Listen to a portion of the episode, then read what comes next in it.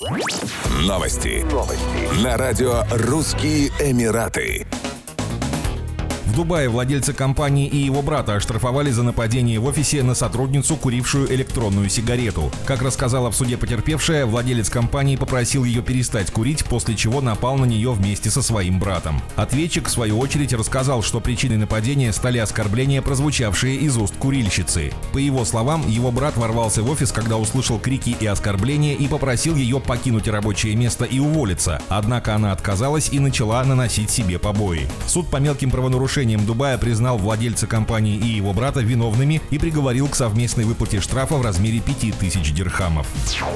Житель Аль-Айна выплатит штраф в размере 250 тысяч дирхамов за отправку оскорбительных сообщений двоюродному брату в социальных сетях. У братьев, как говорится в материалах дела, возникли разногласия, которые вылились в словесную перепалку. Обвиняемый отправил оскорбительные и непристойные сообщения своему родственнику, который, в свою очередь, представил их в качестве доказательства в полиции. Прокуратура предъявила предъявила пылкому арабу обвинение в нарушении закона о киберпреступности. Суд поддержал выводы прокуратуры и вынес обвинительный приговор. Помимо выплаты штрафа, жителя столичного Эмирата ожидает депортация на родину. Оскорбление и клевета в социальных сетях считаются тяжким преступлением и наказываются лишением свободы или штрафом в размере от 250 до 500 тысяч дирхамов.